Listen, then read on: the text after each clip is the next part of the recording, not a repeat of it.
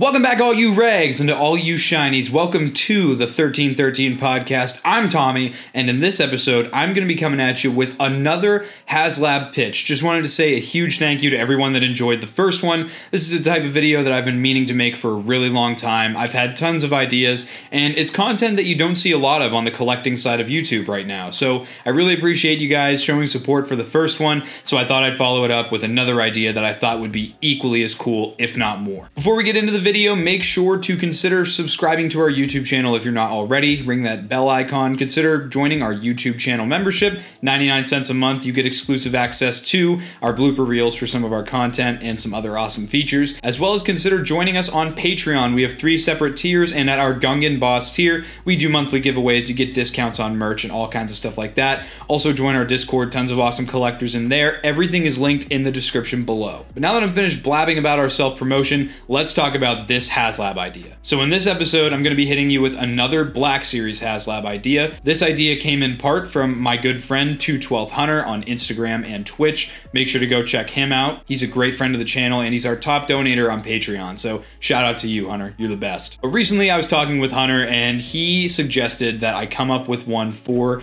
the TX 130 Republic hover tank from the Star Wars Battlefront franchise. Now, I thought this was a fantastic idea. The Battlefront franchise was a huge part of my childhood and my high school and college years, whether it be the old Battlefront 2 back in 2005 or the newer version that EA made back in 2017. The hover tank appeared in both of those titles, and it is a very, very memorable vehicle from those games. So, as with most HasLabs, I chose to stick with a theme on this one, and the theme on this one is that this is going to be the TX 130 from the 2005 edition of Battlefront 2. Now, the reason I decided to go with this version is because 2025 will mark the 20th anniversary of that game's release, so I thought it would be really fitting to release this HasLab in tandem with that anniversary. If you ask anybody in their 20s or older about a memorable Star Wars video game, I guarantee you the original Battlefront 2 from 2005 is going to be on that top 5 of their most memorable games. So I thought it would be more fitting to fit this HasLab with this game. As much as I love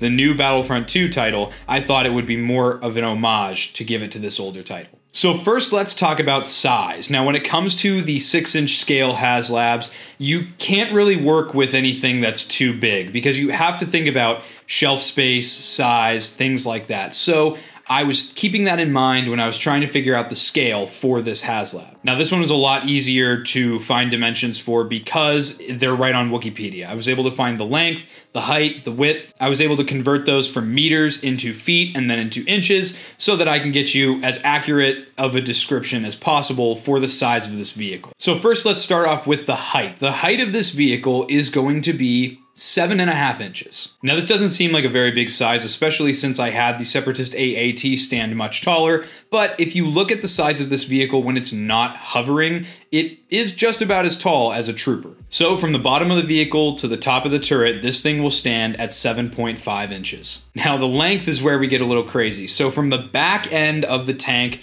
to the front of the two wings, I'll call them quote unquote, on the front of the vehicle, this thing is going to be at 26 inches long. Now, this is a number that really kind of surprised me. I didn't expect this vehicle to be this big, but looking at reference photos, most of that does come from the two wings that stick out on the front of the vehicle. A lot of that length comes from that, so it does seem like an accurate representation. And when you look at it, two feet across is really not that big, especially when you're looking at this scale. And then the width of the vehicle is going to be 10 inches. This is pretty similar to how the Separatist AAT looks. So, aside from the length, these vehicles are actually pretty similar in size. The AAT is going to be a lot taller than the TX 130, but the TX 130 is going to be a lot longer. Overall, this will still fit on a regular action figure shelf. If you were to have the thing sitting facing towards you, uh, straight ahead, it would be hanging off the shelf a little bit. But since it's back heavy, that wouldn't be an issue. And yeah, it would be sticking off, but you wouldn't have to worry about it falling off the shelf. Additionally, you could also put the vehicle on your shelf sideways, and it would look just as good. Now, looking at the original reference material from Star Wars Battlefront 2, as well as looking at other reference photos from encyclopedias and such,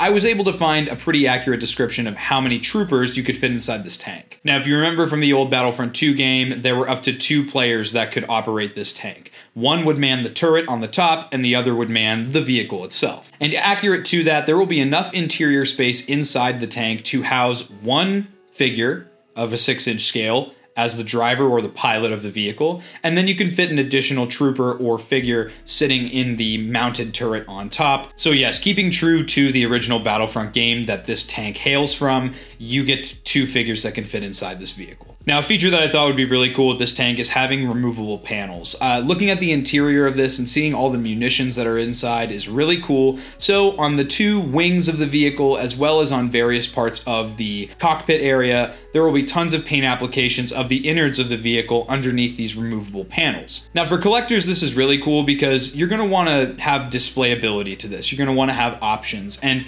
having just a big hunk of plastic is not exactly enticing to a lot of people. So, having a simple feature like removable panels is going to be a really good feature for action figure photography and for displaying it on the shelf. Now, the tank does have a cannon on either side of the main hull, the main cockpit area, so those will be able to go 360 degrees on a swivel, of course, until they run into the wings themselves. Additionally, you will be able to articulate these quote unquote wings, as I keep calling them, on the bottom sides of the tank.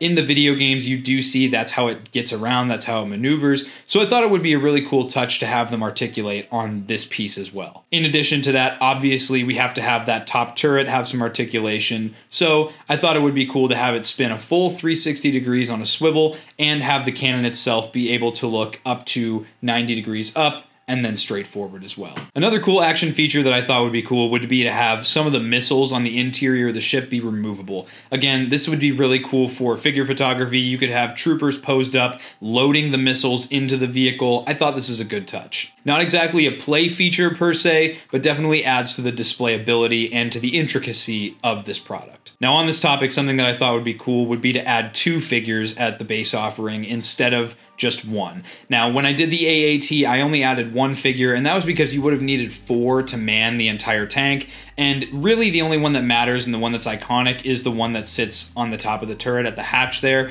With this, I feel like the two player aspect was such a big part of this vehicle when the game came out that having two figures would be really important. So the first figure to add would really just be a repack. It would honestly be identical to this Commander Appo figure for the Black Series. You would just have this figure right here, and you would maybe darken up the blue a little bit to make it a little more accurate to the video game, and you would give him his DC 15 blaster, maybe a thermal detonator if you wanted to, but that was your main grunt for a lot of the Republic missions in that game, so I thought that would be a fitting release. And it wouldn't be too much because it's not too much exclusive and it's a figure that's already been out, so it gives you more incentive to army build and also it makes sense with this product. Now, with the other trooper, I thought it would be fun to do something new, so the second one is going to be the Phase 2 Clone Trooper Engineer from the original game. Now, this guy has a brand new helmet sculpt as well as a brand new accessory. The engineers in the game have these little repair tools they can use to repair the medical droids and the gonk droids and turrets and other vehicles and things in the game. So I thought giving him that accessory would be really cool. And to be honest, when I think about this vehicle, this is a character that would jump in the vehicle a lot, in my opinion. So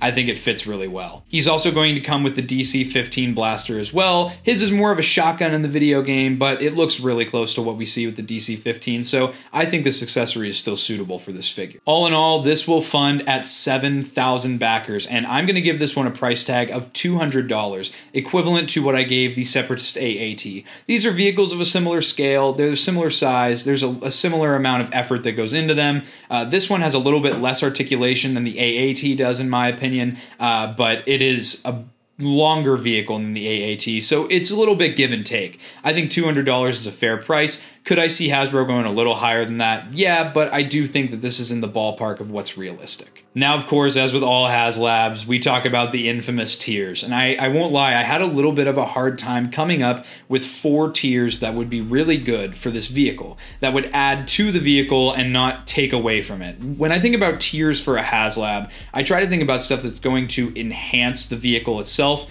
rather than an extra thing that you would want to get the HasLab so that you could get the stretch goal. In my opinion, the tiers should be things that enhance the thing that you're already wanting to get. And because it's just a vehicle in the original Battlefront 2 game, I kind of just decided to play around with some of my favorite features from the Republic faction in the original Battlefront 2 title. Now, the exact same way I did the last HasLab, these are going to go in even jumps of 2,000 backers. So every 2,000 backers, another tier will unlock, and in this case, I decided to do four again because I was able to come up with four that I thought were original enough. So, for Tier 1, unlocked at 9,000 backers, we have the Phase 1 Clone Trooper Engineer. This guy's going to come with the same accessories that the Phase 2 Clone Trooper Engineer comes with, but in this case, we get another brand new head sculpt. Funnily enough, the Phase 1 Clone Trooper appearance that we see has the pilot head sculpt that we see from Attack of the Clones and from the early seasons of the Clone Wars. He's got some really cool yellow paint decos that stand out, as well as that little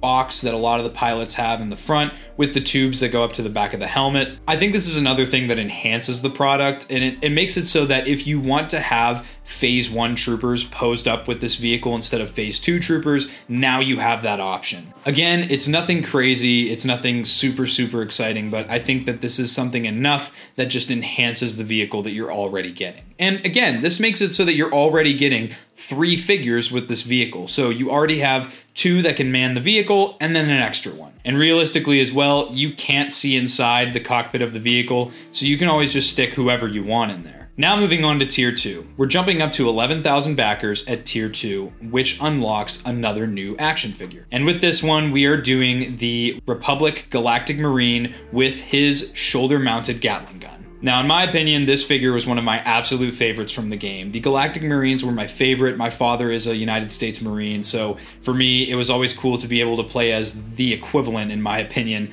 uh, the Marines in Star Wars. So this was one of my favorite characters to play as. For the most part, he's just going to be a repaint of the Imperial Snowtrooper for the Black Series that's already out, but there are some new parts to him, like a pauldron and such, and the coloring is going to be brand new as well. And you get that brand new accessory that is the shoulder mounted Gatling gun, as I mentioned before. This is a really cool accessory. It's going to be nice and beefy. And this is just another figure that's going to enhance this product. You could have this whole thing, in my opinion, as a display on a shelf on its own, and people are going to look at it and it's going to make them feel nostalgic for the original Battlefront 2. Now let's look at Tier 3, which is unlocked at 13,000 backers. This was a tier that I really wanted to hone in on enhancing the vehicle itself. So this is actually going to have two parts to this tier. It's a two for one deal. For the first part of this, you're going to be getting blast effects. Now, as I've done with the AAT before, blast effects just enhance it. You can have blast effects that show that maybe the tank is getting shot at. You can have blast effects that go from the laser cannons on the sides or the laser cannon on the top. You'll have some at the bottom that act like missiles are firing. Again, these are great for figure photographers and it's great for the dynamics of the shelf display. Additionally, too, I wanted to give this one a hover stand. Uh, I didn't do this with the AAT, but for this one, because the wings articulate, I thought it would be a cool feature to have a hover stand so that if you wanted, you could have it so that the wings are folded down a little bit and it can actually look like it's floating in the air. This will just be done with a translucent clear plastic like they've done with their speeder bikes before, have a little bit of a cloud effect underneath it, like the Mandalorian uh, white speeder bike that came out with the Scout Trooper with Grogu. I think this would be a really cool addition to the product and really enhance the display ability of it. Now, finally, for Tier 4, which is unlocked at 15,000 backers, I thought it would be really cool to do another two for one kind of deal with some figures this time. And for this, I decided to go with the medical droid and the Gonk droid from the Battlefront 2 maps. Now, these two droids show up on every single map in the original Battlefront 2, for those who don't know, and they're pretty iconic. Now, for one, the medical droid, if you stand near it, it increases your health, and if you stand near the Gonk droid, it gives you ammunition. It helps so you can stay in the fight longer, and finding them or destroying them so that other players can't get to them was a big part of the game back in the day. And I figured it would be a cool addition just because the engineer is one of the main parts of the base offering, and the repair tool that he has directly interacts with those droids, I thought this would be a really cool touch. The medical droid will have articulating arms and a swiveling base, as well as a swiveling neck, and the Gonk droid will have articulate legs as well. All in all, I thought this was a really fun HasLab to do. Let me know what you guys think in the comments below. Do you think it's good on the price? Do you think it should be cheaper, more expensive? Do you think the tiers are okay? How about the base offering? Do you think that more figures should be involved, less figures? What do you think? Let me know in the comments below. I've been really enjoying doing this series and brainstorming with you guys. Uh, let me know what you guys think because I think this would back all day, and uh, I think it'd be a great offering to do for the upcoming 20th anniversary of the original Battlefront 2 title. So again, guys, thank you so much for watching this video. I love talking with you guys in the comments about these HasLab pitches. I've got plenty more on the way.